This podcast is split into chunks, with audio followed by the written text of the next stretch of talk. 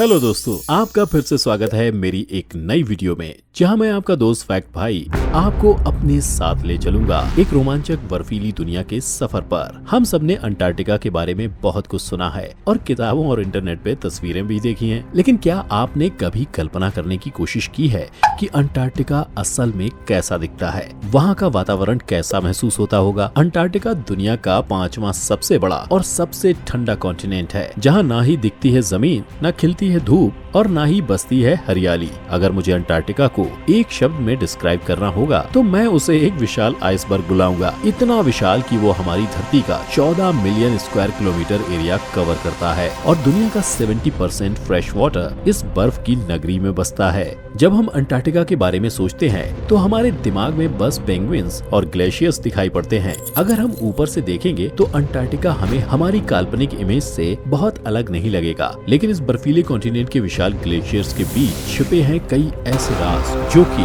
किसी भी इमेजिनेशन के इर्द गिर्द भी नहीं भटकते। अंटार्कटिका के बर्फ़ के रेगिस्तानों ने सिर्फ़ इंसानों को यहाँ घर बसाने से ही नहीं रोका है, बल्कि इस धरती की कई मिस्ट्रीज को भी अपने अंदर दबा के रखा है। तो अगर आप जानना चाहते हैं कि आखिर इस बंजर कॉन्टिनेंट ने अपने बर्फीले जहन में कौन से तीखे राज छुपा रखे हैं तो बने रहिए मेरे साथ इस वीडियो के एंड तक, जिसका नाम है फैक्ट भाई in the mysteries of frozen land जिसमें मैं आपको बताऊँगा अंटार्कटिका के बारे में। सात ऐसे राज, जिनको सुन के आपको साइंस फिक्शन की कहानियाँ भी रियलिस्टिक लगने लगेंगी। तो इसी के साथ शुरू करते हैं। नंबर सेवन अंडरग्राउंड लेक्स अगर आपको बेसिक ज्योग्राफी आती है तो आप समझ सकते हैं कि नॉर्थ पोल और साउथ पोल के आसपास के एरियाज़ धरती के सबसे ठंडे रीजन होते हैं और अंटार्कटिका जहाँ का temperature minus ninety degree Celsius तक भी पहुँच जाता है, वहाँ किसी भी प्रकार का मॉइस्चर मिलना बहुत ही आश्चर्य वाली बात है। मगर इन्हीं बर्फ़ की मोटी परतों के नीचे कई सारी अंडरग्राउंड लेक्स का निवास है।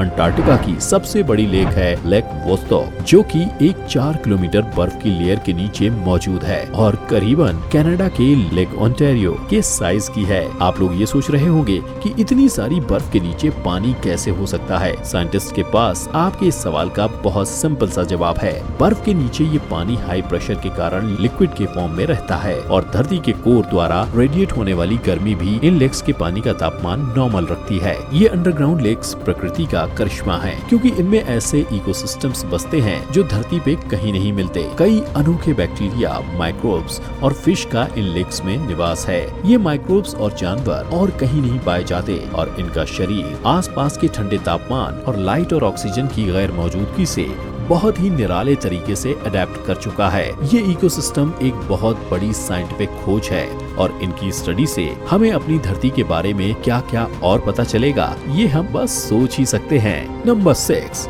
elongated skulls जी हाँ दोस्तों, इंसान की हड्डियों के सबसे पहले रिमेन जो अंटार्कटिका में पाए गए, वो हैं ये एलोंगेटेड स्कल्स ये स्कल्स इंसानों के ही हैं, लेकिन इनके माथे के ऊपर से इनका सिर बहुत ही एबनॉर्मल तरीके से लंबा है। साइंटिस्ट का कहना है कि ये एबनॉर्मल लंबाई असल में एंशियंट रिचुअल्स की करनी है। जब कुछ ट्राइब्स अपने ट्राइब के लोगों के सिर ठोक ठोक के या फिर कुछ सलीबों के बीच दबा के लंबा करते थे। अंटार्कटिका में पाए गए ये स्कल पेरू और इजिप्ट में पाए जाने वाले स्कल से काफ़ी मिलते जुलते हैं। इनसे साफ़ पता चलता है कि आज से कई मिलियन साल पहले अफ्रीका, साउथ अमेरिका और अंटार्कटिका में रहने वाले ट्राइब्स के बीच कुछ गहरा संबंध था। ये संबंध टेक्टोनिक मूवमेंट और प्लेट सेपरेशन की थ्योरी को सपोर्ट करता है और ये साबित करता है कि पहले अंटार्कटिका एक दूसरे विशाल लैंडफॉर्म का पार्ट था, जिसको आज हम पेंजिया के नाम से जानते हैं। नंबर फाइव मार्शियन मेट्रॉइड 2015 में एक आलू के साइज़ का बहुत ही अनूठा मेट्रॉइड अंटार्कटिका में पाया गया और जब इस मेट्योर की साइंटिस्ट ने जाँच पड़ताल की तो उन्होंने पाया कि ये मेट्योर मार्स से आया है।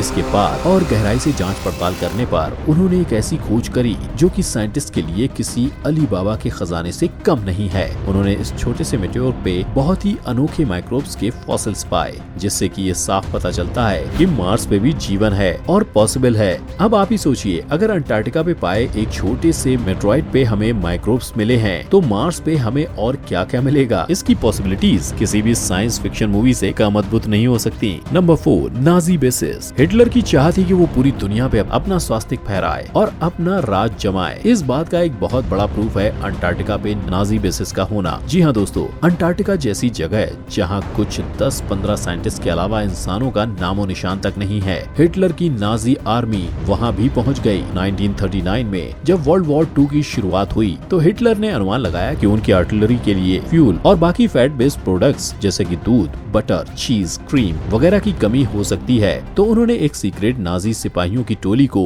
शिप्स देकर मैरगेरिन फैट के लिए वेल ऑयल की खोज में अंटार्कटिका भेज दिया। इस सीक्रेट एक्सपीडिशन का नाम था शेबनलैंड एक्सपीडिशन और इसके अंदर था कैप्टन अल्फ्रेड रिचर, जो कि वर्ल्ड वॉर वन के एक बहुत ही रिनाउंड नेवल कमांडर थे। ये एक्सपीडिशन बस कुछ ही महीने चला और 5 फरवरी उन्नीस सौ उनतालीस को ये नाजी सिपाही वापस घर लौट गए। नंबर थ्री बर्फ़ में छुपी माउंटेन रेंज अंटार्कटिका एक विशाल कॉन्टिनेंट है और यहाँ इतनी बर्फ़ है जितनी शायद बाकी की दुनिया में सारी बर्फ़ मिला के भी ना हो पाए। और इतनी सारी बर्फ़ के अंदर हमें अगर एक माउंटेन रेंज भी मिल जाती है तो हमें शायद ज़्यादा आश्चर्य नहीं होना चाहिए। 1950 में बर्फ़ की एक विशाल शीट के नीचे एक्सप्लोरर्स ने गैम्बर्सिब माउंटेन रेंज की खोज की, जो की लगभग दो हज़ार सात सौ मीटर ऊँची है और बारह किलोमीटर लंबी है। इस माउंटेन रेंज का साइज़ यूरोप की एल्प्स पहाड़ियों जितना माना जा सकता है। गैम्बर्सन माउंटेन रेंज दिखती तो आम माउंटेन रेंज जैसी है, लेकिन इसके बारे में एक खासियत है, जिसने साइंटिस्ट को अपना सिर खुजाने पे मजबूर कर दिया है। साइंटिस्ट और जियोलॉजिस्ट के अनुसार, ये पहाड़ियाँ करीबन वन बिलियन साल पुरानी है, लेकिन माउंटेन्स की जियोलॉजी के अनुसार, कोई पहाड़ी इतने साल ज़िंदा नहीं रह सकती।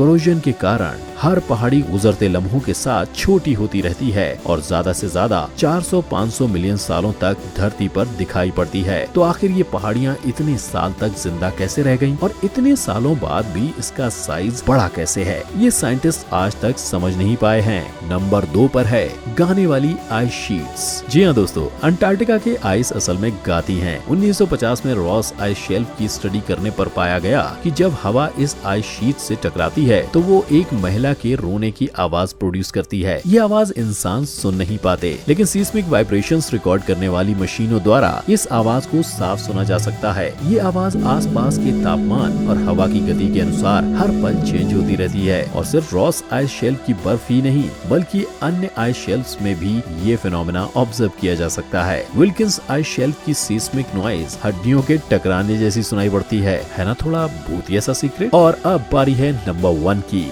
नंबर वन पर है ब्लड वाटरफॉल्स 1911 में ऑस्ट्रेलिया के एक जियोलॉजिस्ट को ये ब्लड वाटरफॉल्स मिले, जब वे टेलर ग्लेशियर्स की सैर पर निकले थे। टेलर ग्लेशियर से निकलने वाले इस वाटरफॉल में पानी का रंग खून जैसा लाल है। पहले साइंटिस्ट ने अनुमान लगाया कि इस पानी का रंग पानी में रहने वाली लाल एल्गी की वजह से है, लेकिन बाद में कुछ जाँच पड़ताल के बाद पता चला कि असल में इस पानी में आयरन ऑक्साइड बहुत ही भारी मात्रा में मौजूद है, जिसके कारण पानी का रंग लाल है। हालाँकि इस वाटरफॉल की ये मिस्ट्री तो सॉल्व हो चुकी है। इसके अलावा, ऐसे पानी में पाए जाने वाले प्राणियों के ऊपर स्टडीज़ अब भी जारी हैं। तो ये थे सात ऐसे सीक्रेट्स जो अंटार्कटिका को दुनिया से अलग बनाते हैं। लेकिन क्या आपको पता है कि अंटार्कटिका में सिर्फ़ सात राज नहीं छुपे हैं? अभी तो शायद कई राज ऐसे हैं जो अभी भी पता नहीं कितने करोड़ों साल से बर्फ़ के अंदर दबे हुए हैं। अब तो वक्त और गहरी रिसर्च ही इन बाकी राजों का खुलासा करेगी। और क्या पता, शायद हमें एलियंस के भी कुछ सुराग मिल जाए? फ्रेंड्स अगर आपको भी अंटार्कटिका के बारे में कुछ इंटरेस्टिंग बात पता है तो नीचे कमेंट करके हम सबसे शेयर ज़रूर कीजिए। लेट्स हैव अ डिस्कशन बस यहीं तक का था हमारा आज का सफ़र। अगर आपको मेरा ये वीडियो पसंद आया तो इसे लाइक कीजिए और मेरे चैनल को अब तक सब्सक्राइब नहीं किया तो अब करिए, ताकि आप मेरी कोई भी वीडियो मिस ना करें। और इसी के साथ, मैं आपका दोस्त फैक्ट भाई लेता हूँ आपसे विदा। विदाउट सेइंग अलविदा, क्योंकि मैं फिर से आऊँगा एक और मज़ेदार फैक्ट भरा वीडियो आप लोगों के लिए लेकर।